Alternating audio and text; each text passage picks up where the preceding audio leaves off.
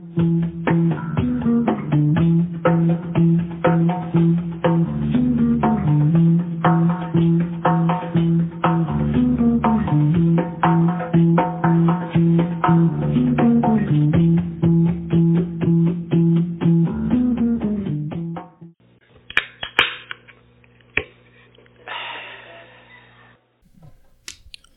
good evening, everybody. Welcome to Bible study. Good to see you tonight. Glad you're here. Uh, we're going to take a few moments, pray, ask God's blessing on our time, and then get started with our Bible study.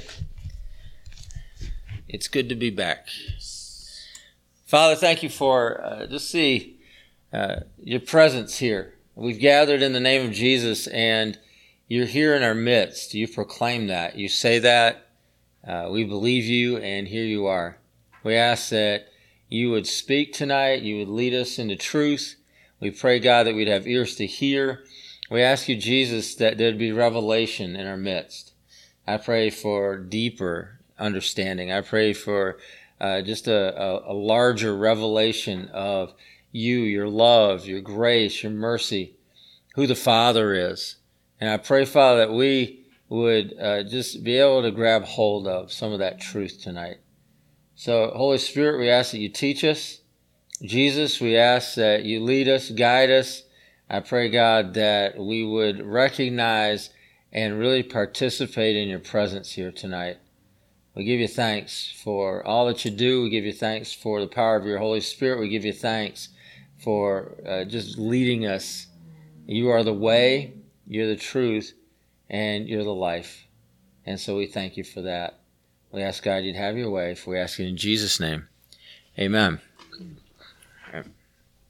If you have your Bibles, let's open to the Gospel of Mark, chapter 14. Mark 14. If you need a Bible, uh, located on the tables. Feel free to use a Bible. You can have a Bible if you'd like. We obtain Bibles to give away.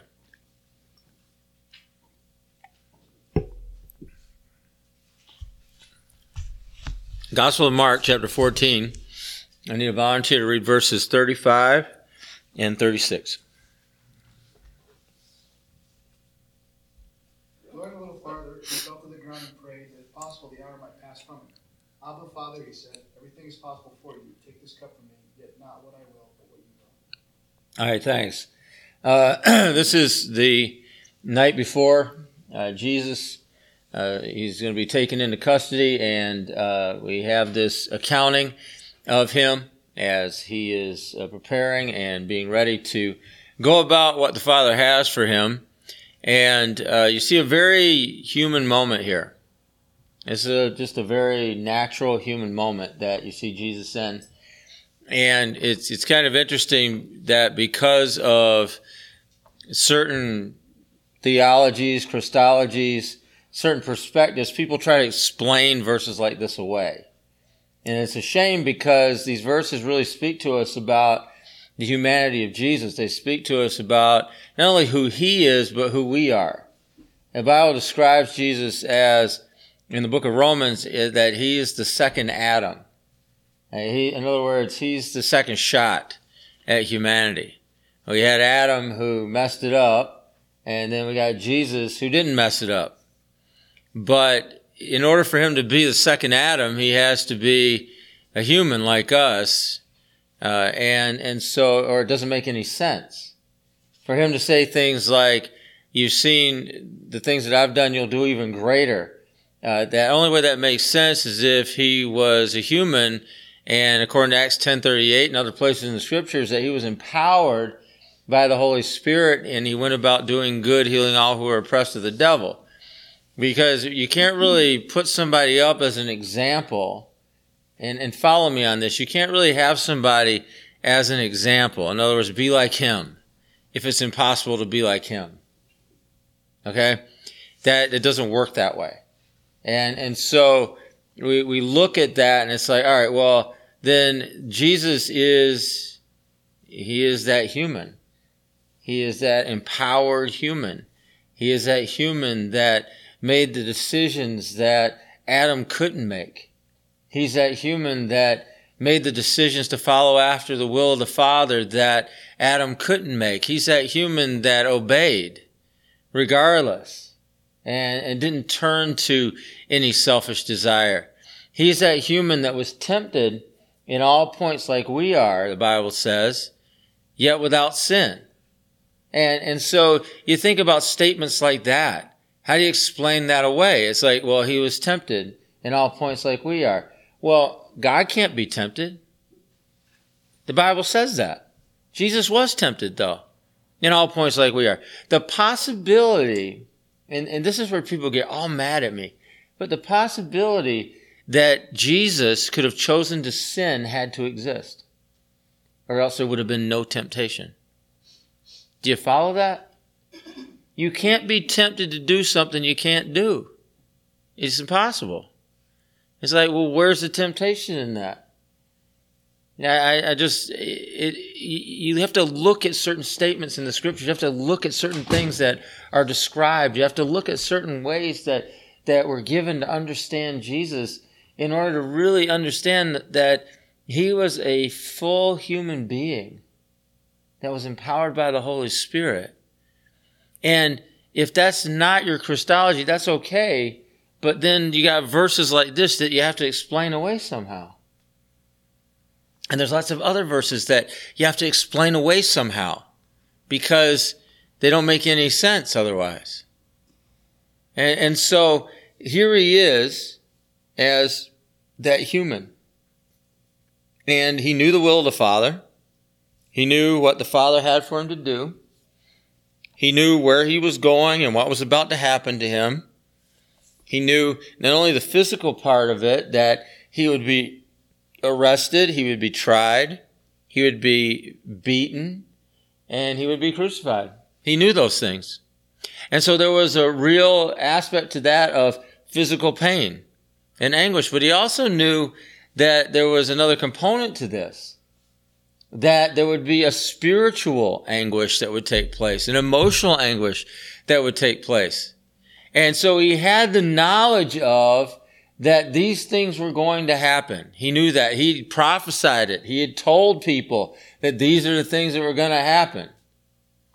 And so here he was on the doorstep of it and in a very and I, and I look at this and I understand a few things better. I understand Jesus better. I understand the Father better and I understand myself better when I read this, this passage. Because you have Jesus who knew everything here. He knew what was about to happen. He got it. He had prophesied it. He had told others about it. He knew what was about to happen.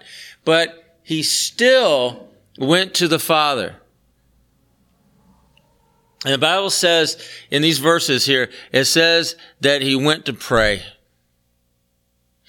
And, and he's described as falling on the ground. And that word, that falling on the ground, that phrase means falling on the ground again and again. In other words, he was in anguish. He was in turmoil. He was praying. And, and that is his prayer. That's how he chose to pray in that moment. And when you are in anguish and you are in turmoil, you are going to pray however it is you're going to pray. And nobody's judging your prayer style. All right. Maybe he didn't get any style points for falling on the ground time and time again. I don't know. But he was with his disciples and they were close enough to hear him.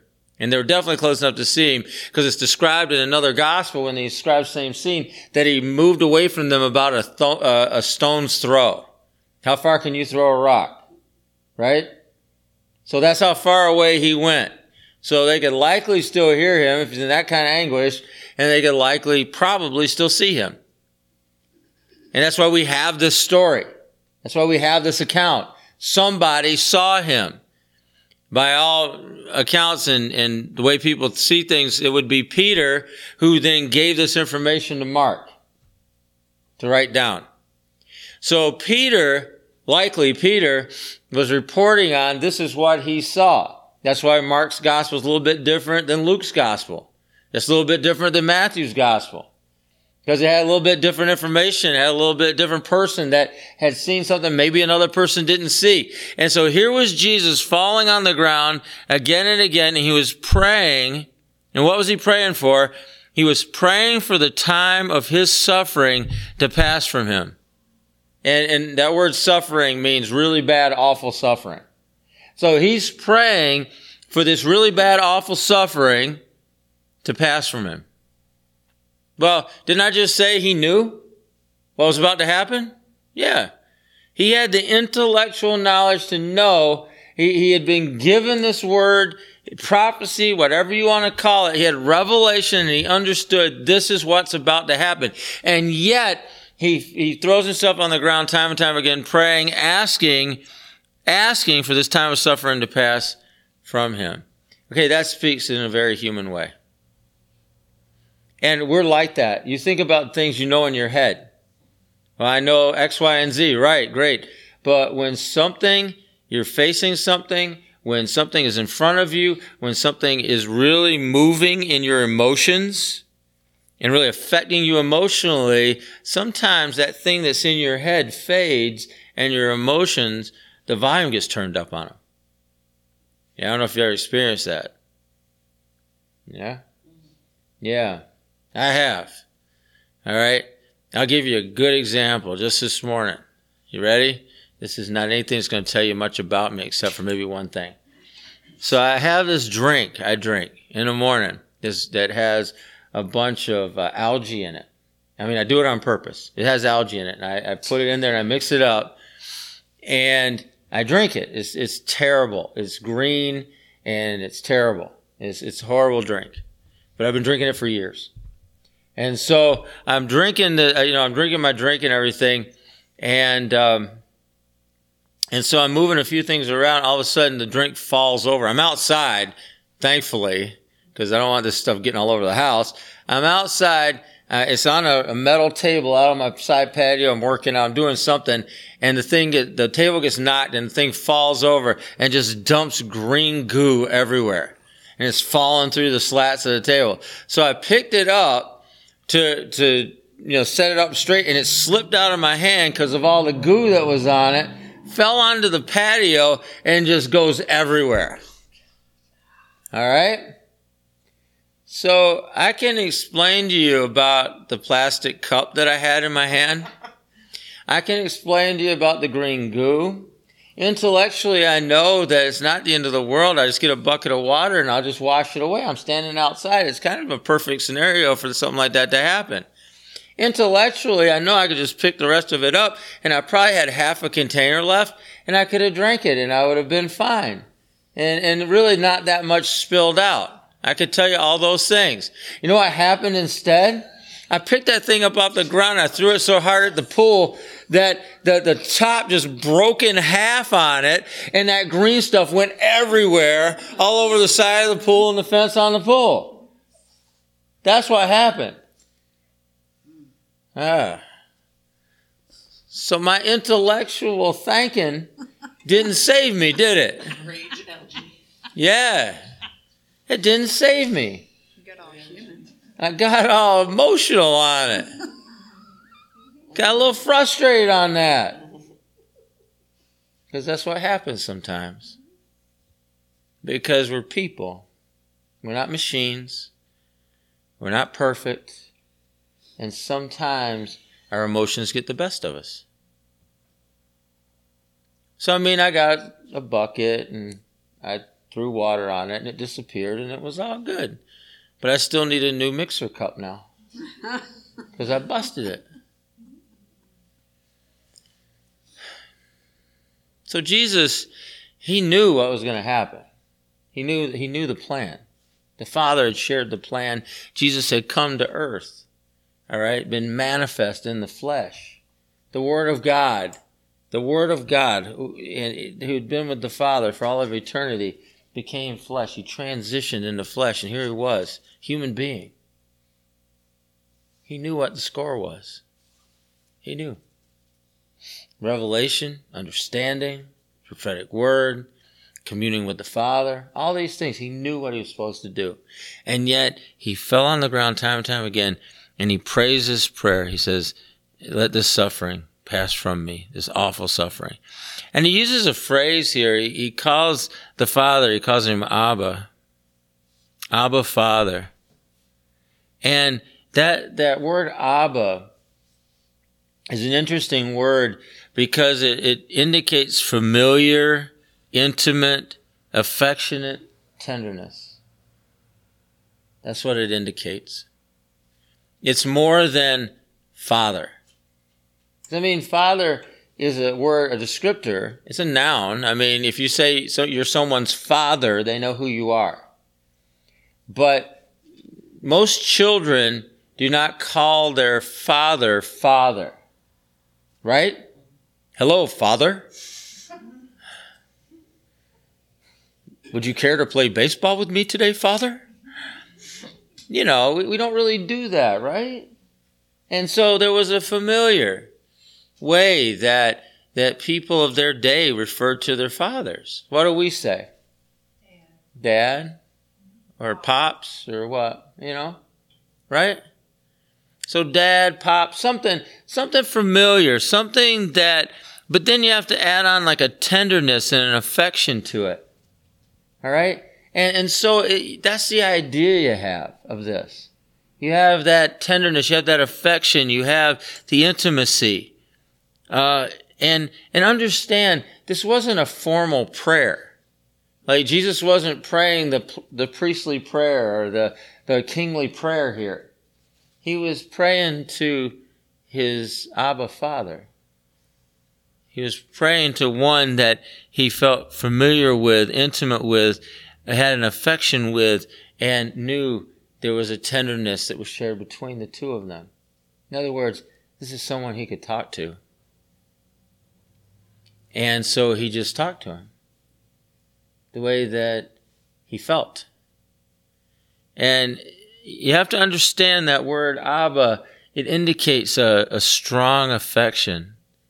But in that strong affection, and this is the part, if you can get this, this could revolutionize your, your relationship with your Heavenly Father.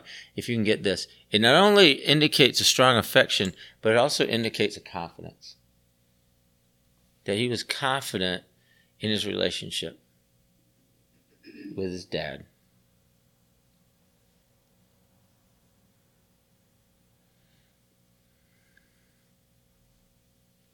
So this wasn't formal. This isn't something to, you know, to, to somehow write down and, and, and just repeat over and over again or anything like that. This is between him and his the affectionate father, affectionate dad, that he had confidence enough in that relationship that he could share his heart with him. That's what was going on there. He was sharing his heart. And this is what his heart is saying, if it be possible. Okay, there's a couple other places in Scripture that refer to the Father as Abba. Um, Romans 8.15, somebody want to read that?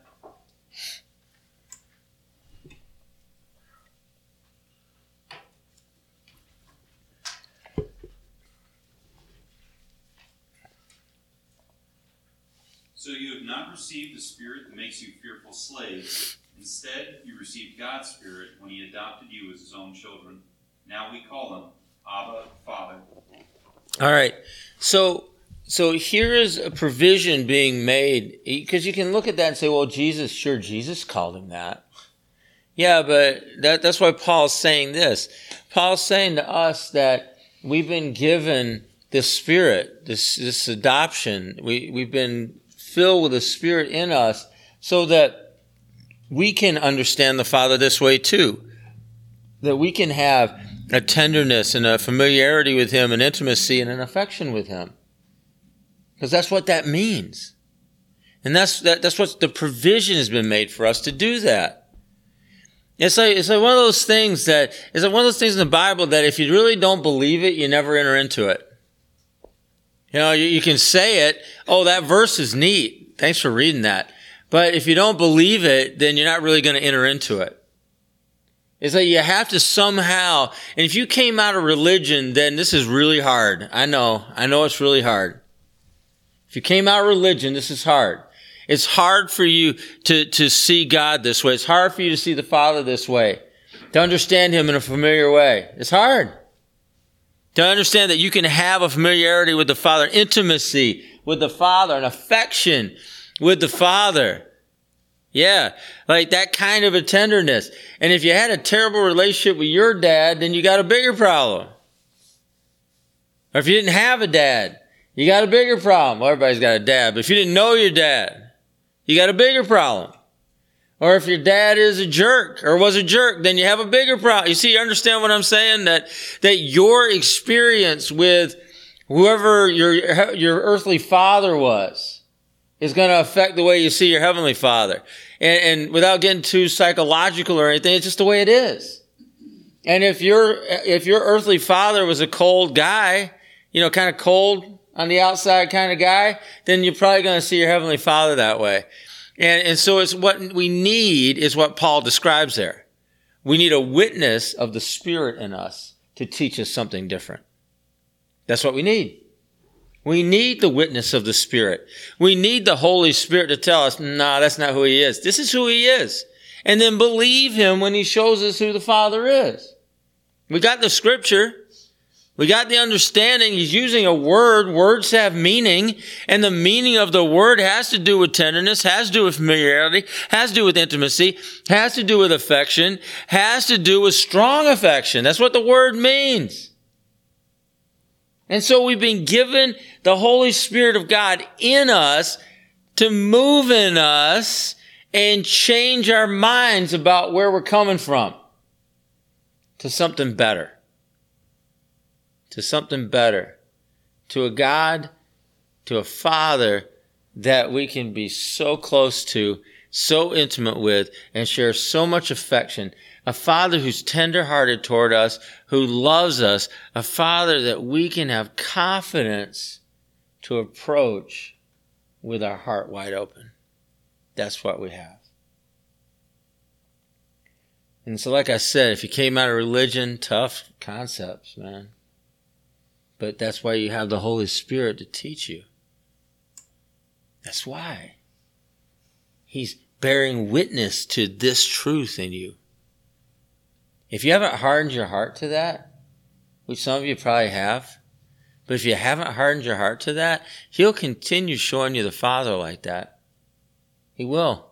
He'll just keep showing you the Father like that until you, until you get it.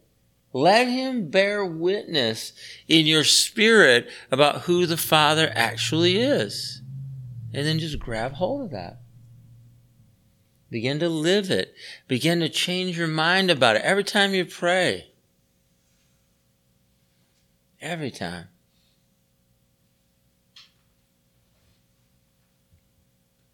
I don't know when it was, but there was a day came and something had happened in my life and and somebody said to me, they just, all they said was something simple. Said, "God really likes you."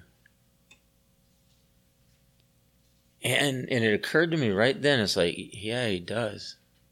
He just made me want to cry. Because I think I, I reached a moment where I just, I was like, yeah. Yeah. He does. He loves me. He's showing me affection right now.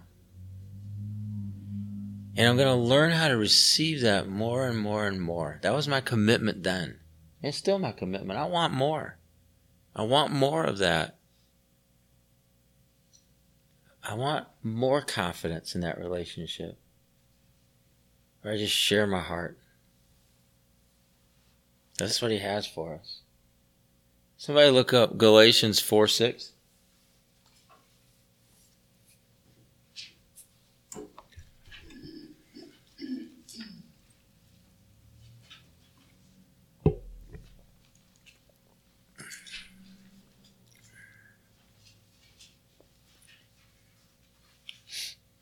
Galatians 4 6. And because you are sons, God has sent forth the Spirit of His Son into your hearts, crying out, Abba, Father. All right. So the Spirit of Jesus is in your heart, crying out, Abba, Father. Well, what does he say here in Mark 14? What's he saying here? You know. You can say it. Abba, Father. Right. So, so that's crying out. But what's the, what's happening here though? Do you understand why that's important? You get it? What's happening here in Mark 14? He's just baring his heart.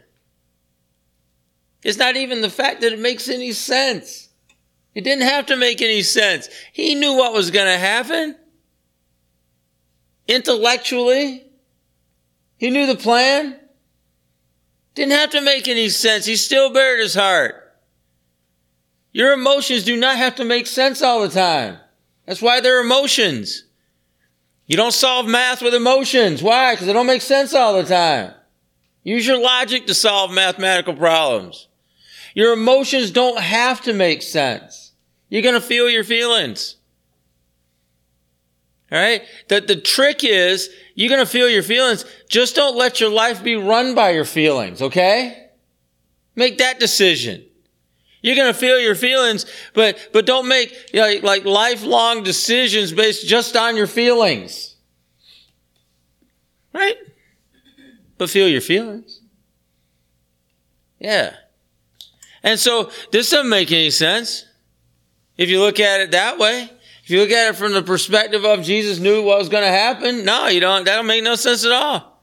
Jesus knew what his job was. Yeah, he did. So this doesn't make any sense at all. Well, it does because this is what he was feeling. And because he had the relationship with the Father, the Abba relationship with his Father, he felt confident that he could share his heart. He could bare his heart to his Father in front of his disciples even. And anybody else who wanted to see it, anybody else who wanted to know it, he was going to bare his heart to his father. It's all right. That is okay. It's all right. And so he did. He makes this statement. He says, everything is possible for you. In other words, he, he's saying this. He's like, you know, if you wanted to change things, you could. Which is true. Which is true. If he wanted to change something, he could. All right. And so he lays it out. He's like, yeah, if you want to change things, you can. And if you can let this cup pass from me, this, this, this horrible, terrible suffering pass from me, you can do that. And so he prays that. And no was the answer he received. right? So in other words, he's going to bare his heart, going to bare his soul, you know, cry out to his father who he knows loves him in all kinds of affection, tenderness, intimacy, all of that with a confidence to bare his heart to his father. He prays, let this pass from me. You can do anything. You can do this. Let it pass from me. And so he's waiting. He got his answer. What's his answer? No. No. And see, that's what makes God God. Just telling you. Because he's going to say no when the answer is no. He's going to say yeah when the answer is yeah. It's kind of his job. And so we have to be willing, and this is a great lesson about love. And I hope you can hear this too. Just because somebody doesn't agree with you doesn't mean they don't love you. You get it? Because lots of people, they got to make hard decisions sometimes. People aren't always going to agree with you. People are always going to go your way. People are not going to always agree with your opinion. People are not always going to do the things you want them to do. People are not always going to say the things you want them to say. But you know what? Doesn't mean they don't love you. Because the Father certainly loved Jesus. And Jesus asked him very specifically for something here, cried out, threw himself on the ground time and time again. He was distraught. He was crying out. His spirit was crying out. He was emotionally crying out to a father he knows loves him, but the father's answer was still no. No. And there is a lesson to be learned in this because you've all heard stories of people mad at God. They're mad at God. Because they asked God, you know, you know, my, my mom's in the hospital, you know, and she's sick. You know, God, could you please, you know, spare her? And then she dies anyway. So they cried out to a father, and the father's answer was no. And so then they just hate his guts. Just hate him. Why? Because he said no. All right. We're not three years old. Okay? And those are tough times when that happens. But we're not three years old. We're not two years old. And we can't act like that. And I think most of us had enough life experience to understand that sometimes the answer is just no. It doesn't mean he doesn't love us. It doesn't mean he doesn't care for us. Doesn't mean he's not looking out for us. Doesn't mean he, he doesn't, he, he doesn't have the best interest in mind for us. I mean, any of those things. It just means the answer was no. And whether we understand why the answer was no or we don't understand why the answer was no, there is no place in that for us just to get, oh, well then, I hate you. I'm not going to believe in you then. Well, that doesn't mean it doesn't exist, does it? You don't have to believe in lots of stuff. They still exist. I don't believe in China. China exists.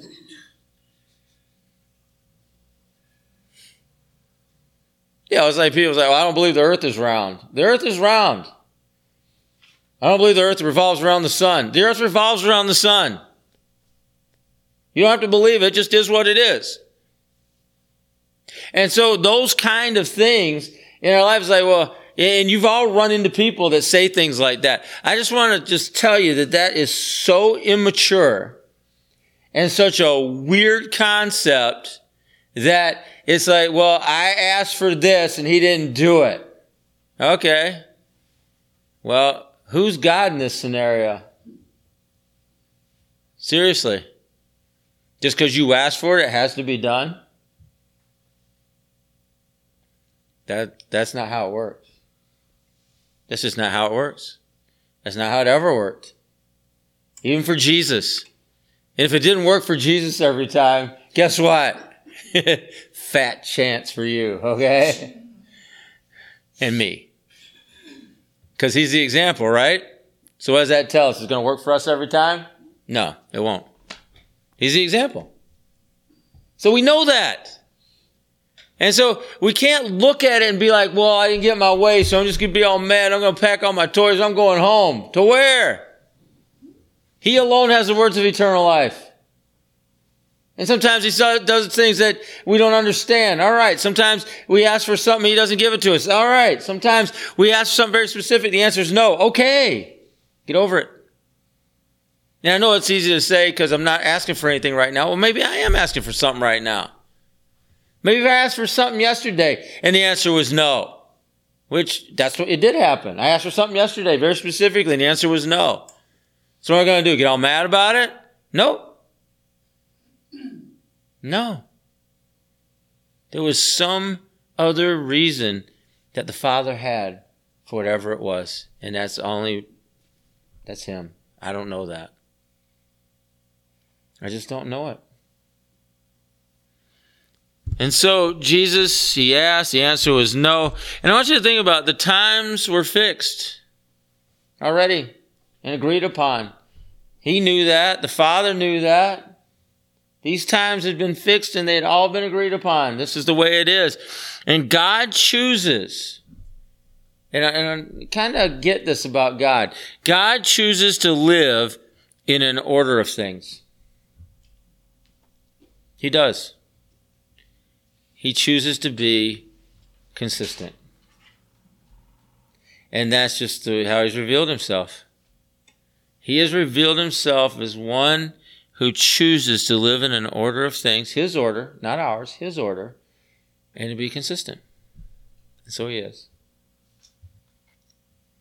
So the answer was no. And his purpose in all of this was mercy. That's the Father's purpose. See, we know the end of the story. We already know what happened. So we can look back on it, but I'm, i was trying to put you in Jesus' spot. You kind of get what I'm doing here? That he's in the spot, he's asking, he's baring his soul, and he gets a no. All right. Well, the Father's purposes were set, and mercy was his main purpose. I mean, he had uh, salvation of all mankind. He had salvation of the world from that point onward. And, and so this is what was going to be. It was a restoration of his created order that was taking place here. There was some big fish to fry that was going on through what Jesus was doing, which Jesus knew. He already knew all this stuff.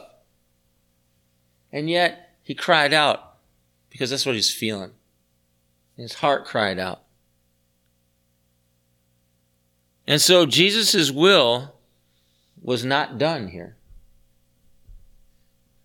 He's like, because he made the statement. He said, Not my will to the Father, not my will, but yours be done. So, what was Jesus' will in this? What was his will? No, no. His will was, I want this cup to pass. That was his will. And it was not done in this situation. And again, intellectually, he knew what needed to be done, but he emotionally asked for the cup. Well, the cup is your lot or your portion. And it could be, it could be good, it could be evil, it could be whatever. But he emotionally asked, he said, let this cup pass from me, my lot, my portion. Well, he already knew what his lot and portion was. That's why he wanted it to pass. He knew how awful it was going to be. He got it. He understood it. So that's what he asked for. But at this point, the answer is what? No. No. And so what you see quickly happening in the life of Jesus is that he got the no. He didn't have a tantrum. He didn't stomp his feet. He didn't get all mad at the Father. None of that happened. None of that happened. But he accepts and he agrees with the answer. And that word accept, use the word submission. There's a submission that took place. Can you do this for me? No. Accepting that answer is a submission to the answer of the Father. So he accepts it and then he agrees with it. He welcomes it. And the idea behind that word agree is a welcoming or wanting something. In other words, he wanted the Father's will to be done. It's like, nevertheless, not my will, which just got the big no. So my will is not going to be done. Not my will, yours be done. And so he submitted himself to the answer that he received, and then he welcomes, welcomes, accepts it, agrees with it, for the Father's will. I want your will done. I want it done. And you see, there's a trust there. Do you get that? Like he had an emotional idea. What was his idea? Let this pass from me. Father said, No. Times, the seasons, the plans are set. Then I welcome your will be done. I submit myself to your answer. Because what the Father wanted to do was better. What the Father wanted to take place was the best thing that could possibly happen. And you have to understand that in each of us, there's two different wills going on. If you're connected to the Father, if you're connected to the Holy Spirit, if the Holy Spirit indwells you, there's two wills going on inside of you. There's your will, the human will, and then there's a divine will. Sometimes they match up. Maybe lots of times. But sometimes they don't because they're distinct. And so they don't have to match up. In other words, you've got your will. This is your will. You've got the divine will. That's divine will. And sometimes they're flowing together. And that's great. You got like a good little bit flow here, a little bit of synergy going on. That's good. But then sometimes they get out of sync. Where your will is saying one thing, the divine will is saying the other thing. And I mean, you can take it to the Father and say, hey, this is what I'm looking at. This is what I want. This is what we need to do here. And what's going to happen normally if your will is out of sync with the Father's will? What do you think is going to happen most of the time? No. Okay, that's where your submission comes in, and that's where you recognize in your trust in your faith, in your trust of the Father, that then what He wants is going to be better than anything you ever thought up. Period.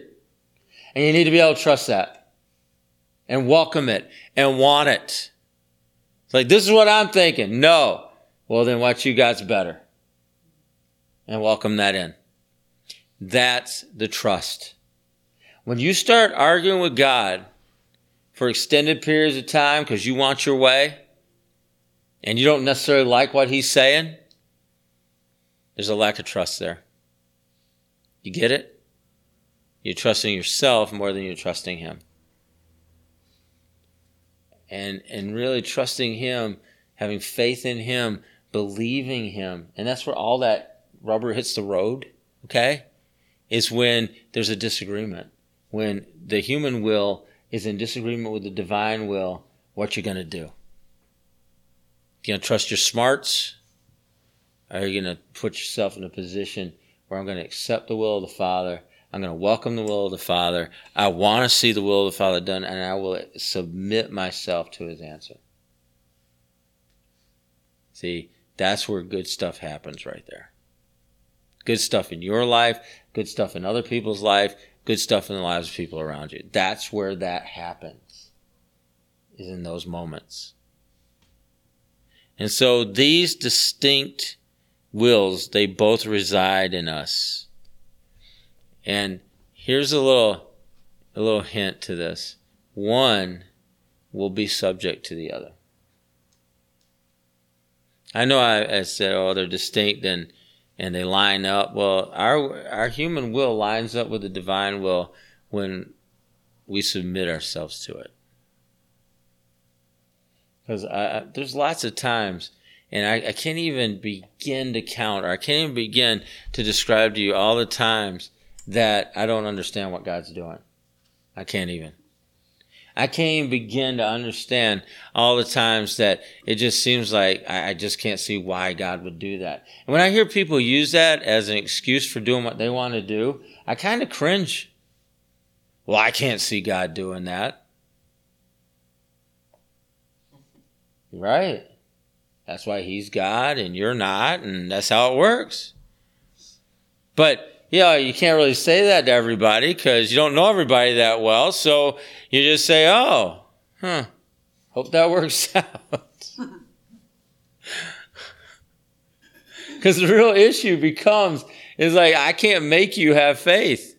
I can't make you trust the Father. I can't make you, you know, believe that His will and His purposes are better than yours. I can't do that. You have to do that. You have to come to that conclusion. You have to look back on your life, and there's probably enough examples in your life you look back on it and say, you know what? Yeah, I remember that time I didn't know what was going on, but what God had was a lot better. I remember this time I, I, I didn't agree with this, but I, I just did it anyway, and God, it worked out great. I mean, if you really kept track of any of those things, man, you'd have plenty of ammo for this this conversation in your life. That inner conversation needs to take place that God comes through, that God has your best interest in mind, that the Father loves you. Abba, Abba, Abba. Tender, loving, confident. That's our Father. And so everything I'm saying isn't, isn't really such a big leap if you really understand how the Father sees you and, and how the Father loves you. And I guess that's the main point is that this isn't a huge leap. It's just a falling into trust. This isn't a huge jump of faith. It's really just a submission to one who loves you and has your best interest in mind. That's what it is. And he never fails. Humans fail, friends fail, parents fail, but he doesn't. And so, falling into his will and submitting ourselves into that, to me, is is an act that okay. Once we've said what we need to say, once we've expressed ourselves, once we have have brought our case forth, the answer is given. that's the end. It's okay. Something better is on the way. Something better is on the way. You know, talking to people that want to get married is such a hard lesson. And I've had a few circumstances where it's happened that they've prayed about it and you know after they've dated for a while and it seemed like this is, is a train on the tracks just heading right for the altar where god just says no and as hard as that is to accept the answer is no and so what needs to happen is is that okay i submit myself to that. You got something better for me. You got something better for me. That's the next thought. And and i know jesus had to go through everything and i know that all that had to happen but man it was so much better. It's perfect. And so the father if we can trust him the Father, if we can let Him love us, the Father, if we just believe who He says He is, if He's Abba, then submitting ourselves to His answer and finding ourselves in agreement with His will for our life should be natural and somewhat easy. Because putting yourself in the hands of somebody that you know ultimately loves you and cares for you is not a hard task. It may take some discipline to bring your emotions into check, but it's not a hard task to put yourself in the hands of somebody who really loves you. And so let's just start at the beginning tonight. And that's a revelation of Abba in our lives. And so I want to just take a few moments and pray and I want to pray for you that there would be a revelation of Abba in your life and what that means. I know we don't use that word. I mean, it's kind of a Swedish disco group, but um, it, it's it's more than that. It, it's intimate. It's it's dad. It's familiar. It's confident in your relationship with him. So, Father, I pray that we get a good revelation tonight of how much you love us. Because, God, I, I just want you, to, I ask you to draw us closer to you as your children, as your sons and daughters tonight. That we be drawn closer to our, our heavenly spiritual dad who loves us with an everlasting love, whose purposes for our lives have been mercy from the very start and all that that means. A dad that is looking out for our best interests. A dad that wants to see us succeed. A dad that has a better plan and a better idea than we could ever have. A dad who just wants to love us if we'll let him.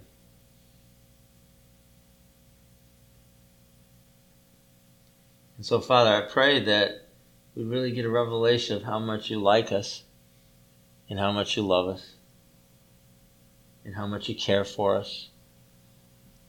I pray we get a revelation of a spiritual dad that wants the very best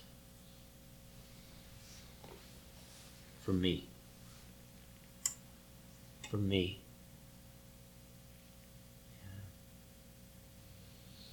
Thank you, God. I pray for just whatever ideas that we have of you uh, that are contrary to what you revealed yourself and who you revealed yourself as, I pray they be washed away in the name of Jesus. I pray religious ideas be washed away in Jesus' name. I pray ideas from family hurts and abandonment to be washed away in Jesus' name. I pray for mistakes that parents have made that we've placed on you somehow, that that'd be washed away in the name of Jesus. And I pray the Spirit of Jesus into each one of us to cry, Abba, Father, in our hearts tonight. in our spirits tonight, in our soul tonight.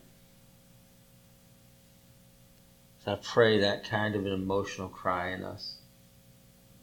And I pray His Spirit to, to just light up our hearts, just light up our minds, light up our spirit. Abba, Father. Thank you, Lord. Mm. Thank you, Lord. Thank you, Lord. Yeah.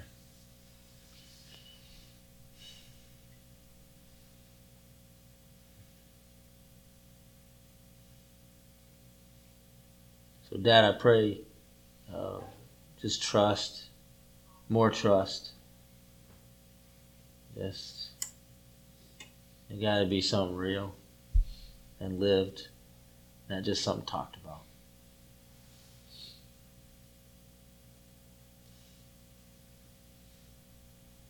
What a privilege it is to know you.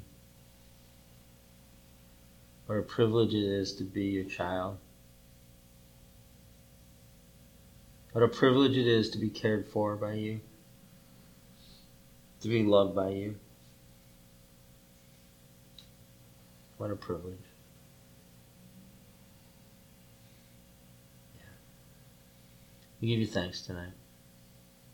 I just pray, God, more and more revelation, more and more understanding. You draw us to a deeper place. For ask it in Jesus' name. Let's begin by saying amen. UCF of Syracuse is a relational gathering of diversity in action. Economics, education, employment, background, and culture span the spectrum as we gather for the purpose of life in Christ. You know, me and Christ are homies. That's good. He's really cool, you Mm-hmm. know. We super close, yo. Your homeboy? Yeah. All right. Anyways, so musicians, writers, painters. You know, my cousin's a painter. Yeah? What do you paint? Houses. Oh, man. My cousin, your cousin should hook up. Yeah. So yeah, painters and other artists express their work through the body of life of this faith community, like the comunidad. Yeah, see, a lot of people. Yeah. No. Started in 1997. That's a long time ago, yo. That's back in the day. That was before I had my eyebrows tattooed on and I remember that. Mm-hmm. Yeah. As an outgrowth of chaplaincy of Syracuse University, UCF continues to gather in the Westcott neighborhood of Syracuse. Oh, me and my homegirls, we walk up and down there all the time. I know that's our hood. Mm-hmm. So it's in Syracuse, New York to share the love and hope of Christ. Again, we, we homies. You know, yeah.